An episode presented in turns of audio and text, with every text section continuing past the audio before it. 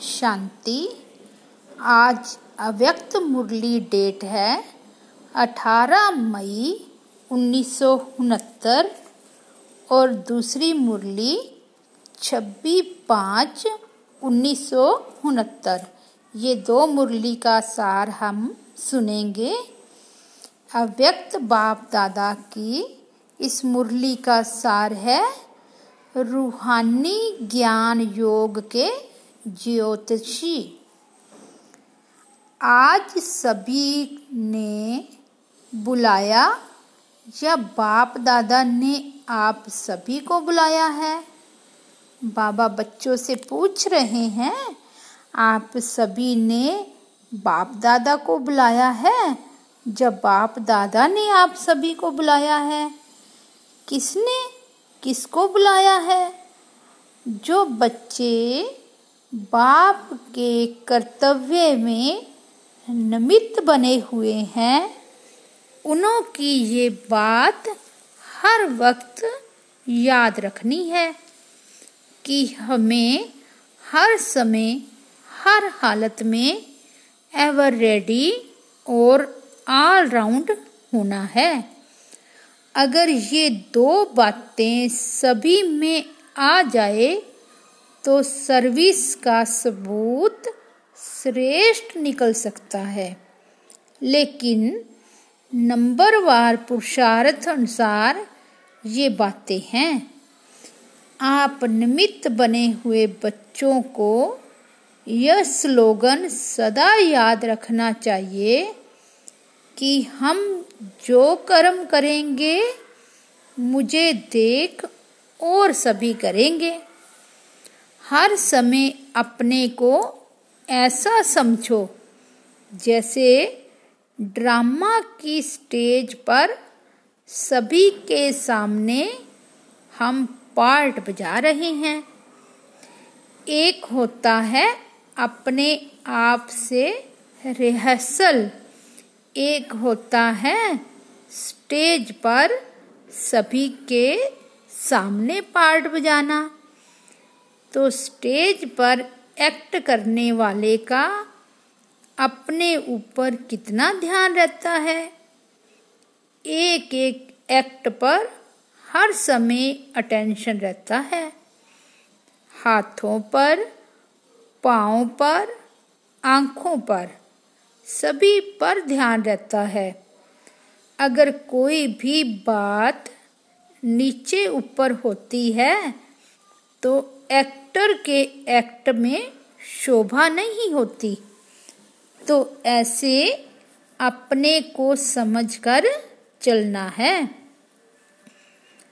तीन मिनट का रिकॉर्ड जब भरते हैं तो कितना ध्यान देते हैं? आप सभी भी अपने 21 जन्मों का रिकॉर्ड भर रहे हो।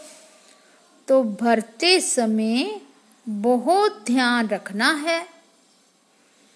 रिकॉर्ड में जरा भी नीचे ऊपर हो जाता है तो वह रिकॉर्ड हमेशा के लिए रद्दी हो जाता है। तुम्हारा भी 21 जन्मों के लिए सतयुगी राजधानी का जो रिकॉर्ड भरता है तो वह रद्द ना हो जाए। रद्द हुआ तो फिर दूर हो जाते हैं। तो ये सोचना चाहिए, हमारे हर कर्म के ऊपर सभी की आँख है।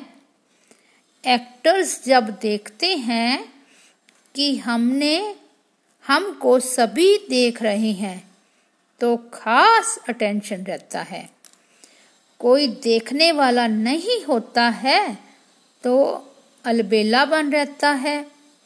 तो हमेशा समझना चाहिए, हम भले अकेलेपन में कुछ करते तो भी सृष्टि के सामने हैं। सारी सृष्टि की आत्माएँ चारों ओर से हमें देख रही है। अगर एक एक फूल ऐसा संपूर्ण और सुंदर हो जाए तो इस बगीचे की खुशबू कितनी फैल जाती। लेकिन क्यों नहीं फैलती? उसका कारण क्या? खुशबू के साथ साथ कहाँ कहाँ बीच में और बातें भी आ जाती है।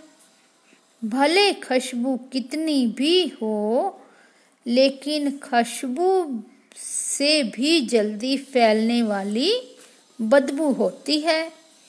जो जरा सी बात सारी खुशबू को समाप्त कर देती है। अविनाशी खुशबूदार, जिसको सदा गुलाब कहते हैं, एक होता है सदा गुलाब, दूसरा होता है गुलाब। तीसरा होता है रूहे गुलाब। पहला नंबर है रूहे गुलाब। वह रूह की स्थिति में रहता है और रूहानी रूह के हमेशा नज़दीक है। ऐसे हैं रूहे गुलाब। और दूसरी क्वालिटी जो है, वह फिर सर्विस में बहुत अच्छे रहते हैं। बाकी रूहानी स्थिति की कमी है।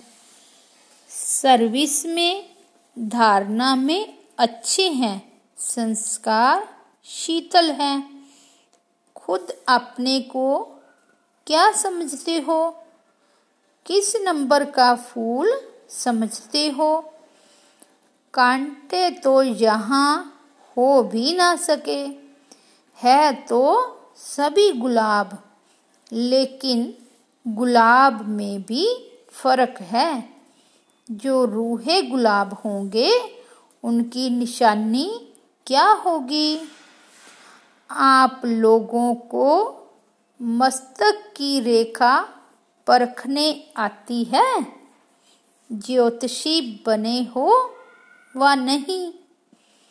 बाप दादा जो ज्ञान और योग की ज्योतिष दिखाते हैं, उससे क्या देखते हो?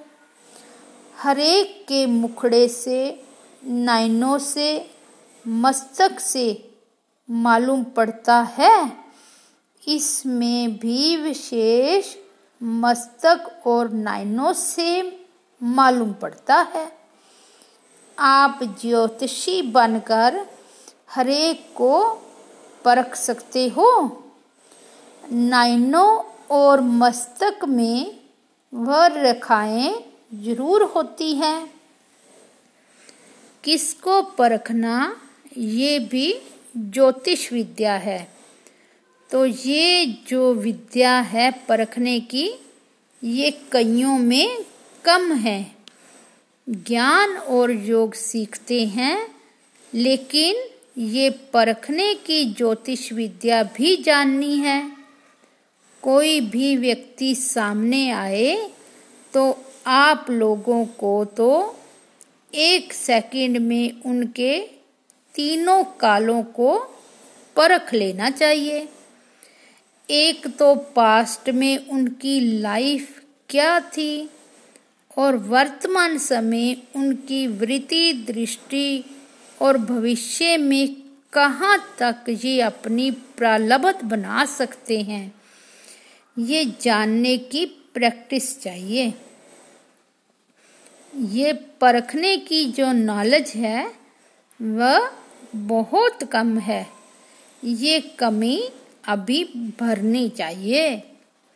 वर्तमान समय जो आने वाला है, उसमें अगर ये गुण नहीं होगा, कमी होगी तो धोखे में आ जाएँगे। कई ऐसी आत्माएँ आपके सामने आएगी जो अंदर एक और बाहर से दूसरी होगी। परीक्षा के लिए आएँगी, क्योंकि कई सामने आते हैं कि ये सिर्फ़ रटे हुए हैं। तो कई रंग रूप से आर्टिफिशियल रूप से भी परखने लिए आएँगे भिन्न भिन्न रूप से। इसलिए ये ध्यान रखना है कि ये किस लिए आया है, उनकी वृत्ति क्या है, और अशुद्ध आत्माओं की भी बड़ी संभाल करनी है। ऐसे ऐसे केस भी बहुत होंगे। दिन प्रतिदिन पाप आत्माएँ तो बहुत होते हैं। आपदाएँ, अकाले मृत्यु, पाप कर्म बढ़ते जाते हैं। तो उनों की वासनाएँ जो रह जाती है, वह फिर अशुद्ध आत्माओं के रूप में भटकती है। इसलिए ये भी बहुत बड़ी संभाल रखनी है। कोई में अशुद्ध आत्मा की प्रवेशता होती है तो उनको भगाने लिए एक तो धूप जलाते हैं और आग में चीज़ को तपाकर लगाते हैं और लाल मिर्ची भी खिलाते हैं। तो आप सभी को फिर योग की अग्नि से काम लेना है। हर कर्म इंद्रिय को योग अग्नि में तपाना है। फिर कोई वार नहीं कर सकेंगे। थोड़ा भी कहाँ ढीलापन हुआ, कोई भी कर्म इंद्रिय ढीली हुई तो फिर प्रवेशता हो सकती है। वह अशुद्ध आत्माएँ भी बड़ी पावरफुल होती है। वह माया की पावर भी कम नहीं होती। यह बहुत ध्यान रखना है और कई प्राकृतिक आपदाएँ भी अपना कर्तव्य करेगी। उसका सामना करने लिए अपने में ईश्वरीय शक्ति धारण करनी है। उस समय स्नेह नहीं रखना है। उस समय शक्ति रूप की आवश्यकता है। किस समय स्नेह मूर्त, किस समय शक्ति रूप बनना है, ये भी सोचना है। इन सभी बातों में शक्ति रूप की आवश्यकता है। अगर कोई ऐसा आया और उनको ज़्यादा स्नेह दिखाया तो कहाँ नुकसान भी हो सकता है। स्नेह बाप दादा और दैवी परिवार से करना है। बाकी सभी से शक्ति रूप से सामना करना है। कई बच्चे गफलत करते हैं, जो उनों के स्नेह में आ जाते हैं। वह स्नेह वृद्धि होकर कमज़ोर कर देता है। इसलिए अब शक्ति रूप की आवश्यकता है। अंतिम नारा भी भारत माता शक्ति अवतार का गायन है। गोपी माता थोड़े ही कहते हैं, अब शक्ति रूप का पार्ट है। गोपिकाओं का रूप साकार में था। अब अव्यक्त रूप से शक्ति का पाठ है। हरेक जब अपने शक्ति रूप में स्थित होंगे तो इतने सभी की शक्ति मिलाकर कमाल कर दिखाएगी। यादगार रूप में अंतिम चित्र कौन सा दिखाया हुआ है? पहाड़ को अंगुली देने का। अंगुली ये शक्ति की देनी है। इससे ही कलयुगी पहाड़ खत्म होगा। इसमें हरेक की अंगुली की दरकार है। अभी वह अंगुली पूरी रीति नहीं दी है। उठाते ज़रूर हैं, परंतु कोई की कभी सीधी, कोई की कभी टेढ़ी हो जाती है। जब पूरी अंगुली होगी, तब प्रभाव निकलेगा। एक जैसे अंगुली देनी है। इस कलयुगी पहाड़ को जल्दी अंगुली देकर फिर सतयुगी दुनिया को लाना है। साकार के साथ स्नेह है तो जल्दी जल्दी इस पुरानी दुनिया से चलने की तैयारी करो। आप कहेंगे, अभी सर्विस कहाँ हुई है? लेकिन सर्विस भी किसके लिए रुकी है? अगर आप हरेक शक्ति रूप में स्थित हो जाओ तो आपके जो भूले भटके भगत हैं, ना चाहते भी चुंबक के आगे आ जाएँगे। देरी नहीं लगेगी। अच्छा दूसरी मुरली है 26 मई उन्नीस सौ उनहत्तर। संपूर्ण स्नेह की परख। सभी किस स्थिति में बैठे हो? लगन में बैठे या मगन अवस्था में? किस अवस्था में हो? ज़्यादा समय लगन लगाने में जाता है या मगन रूप में हो? अपनी चेकिंग तो करते होंगे। अच्छा सभी की यही इच्छा है कि हमारे पेपर की रिज़ल्ट का मालूम पड़े।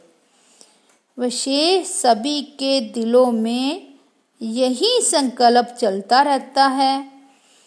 तो आज रिज़ल्ट भी सुना देते हैं। सभी ने जो भी लिखा है यथा योग्य यथा शक्ति टोटल रिज़ल्ट यही कहेंगे कि बाप में निश्चय बुद्धि तो है, लेकिन जितना ही बाप में निश्चय है, उतना ही बाप के महावाक्यों में, फरमान में निश्चय बुद्धि होकर चलना वह अभी पुरुषार्थ में पचास परसेंट देखने में आता है।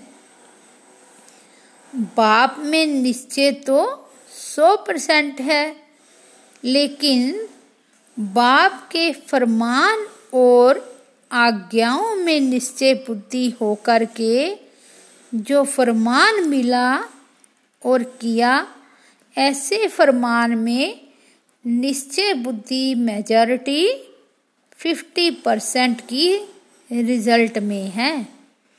ऐसे ही टीचर में निश्चय है, लेकिन उनकी पूरी पढ़ाई जो है, उसमें पूर्ण रीति से चलना, वह भी अपनी अपनी परसेंटेज की रिज़ल्ट है।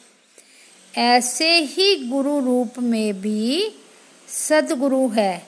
ये पूरा निश्चय है, लेकिन उनकी श्रीमत पर चलना, उसकी टोटल रिज़ल्ट फिफ्टी परसेंट तक है।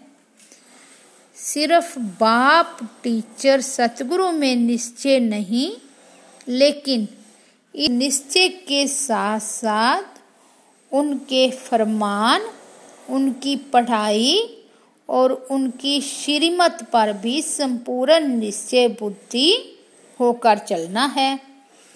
इसमें कमी है जिसको अभी भरना है। स्नेह की निशानी क्या है?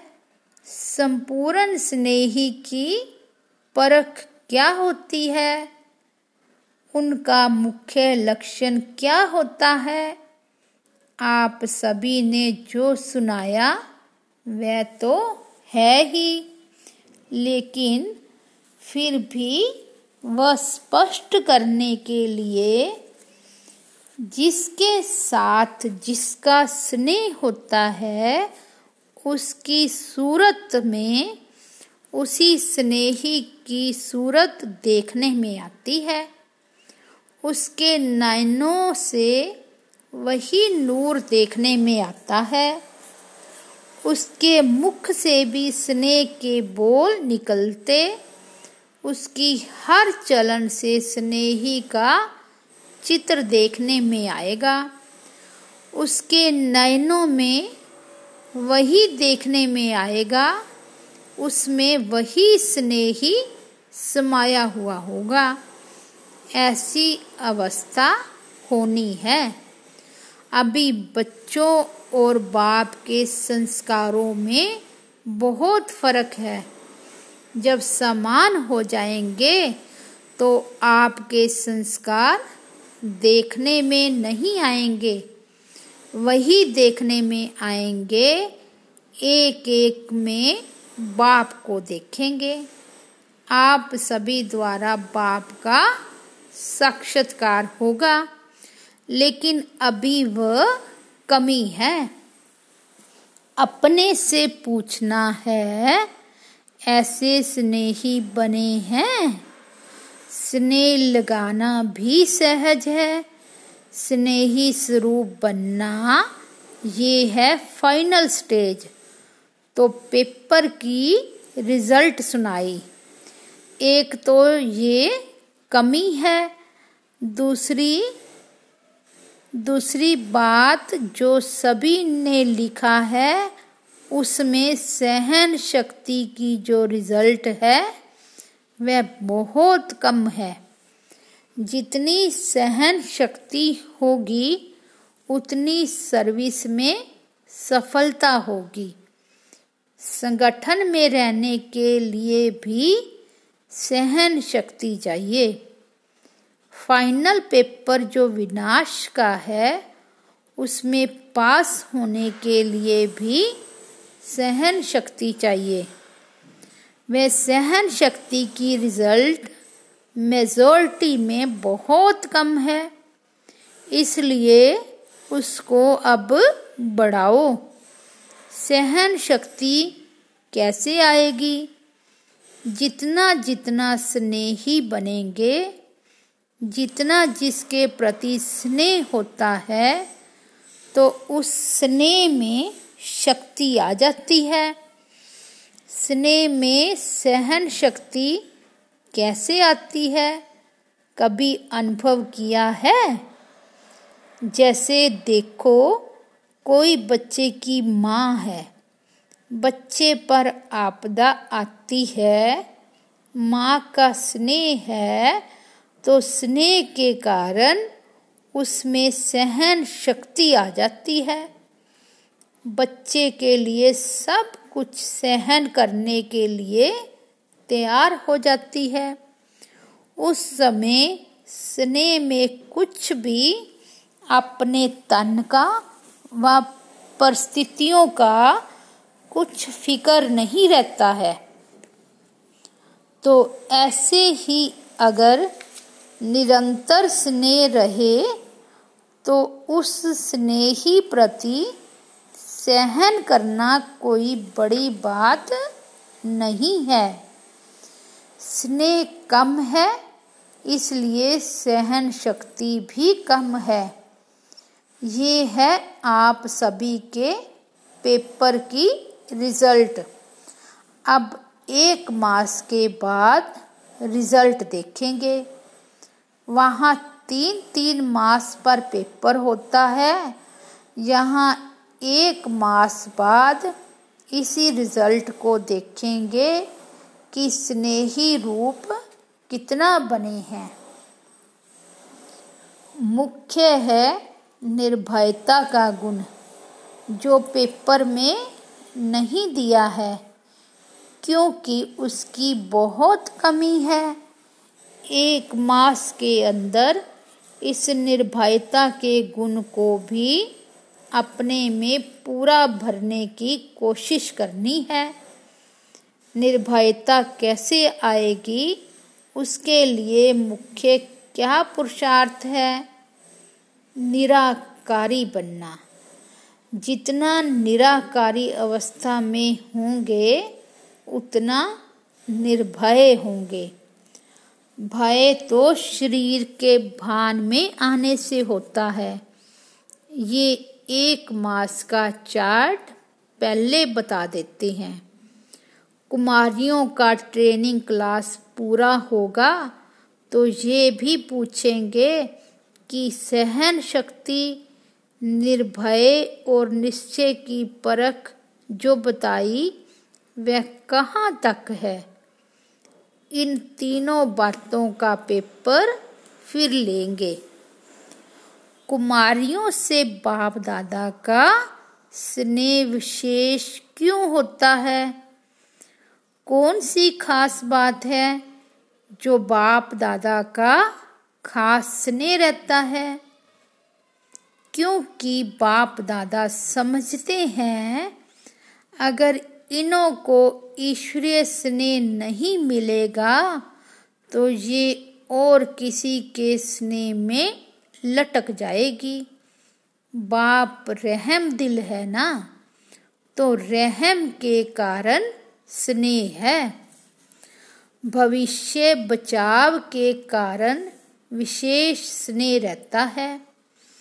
अब देखेंगे बाप दादा के स्नेह का जवाब क्या देती हैं? अपने को बचाना है। ये है बाप दादा के स्नेह का रिस्पॉन्ड। किन किन बातों में बचाना है मालूम है? एक तो मनसा सहित प्योरिटी हो।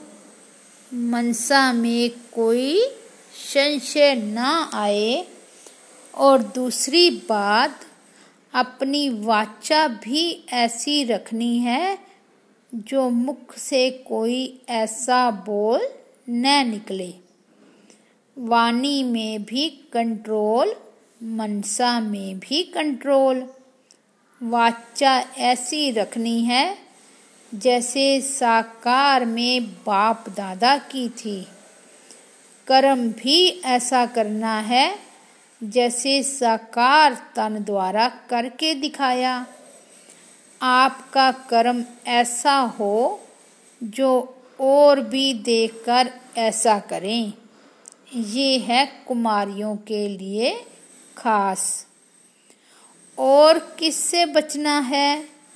संग दोष से तो बचना ही है। एक और विशेष बात है।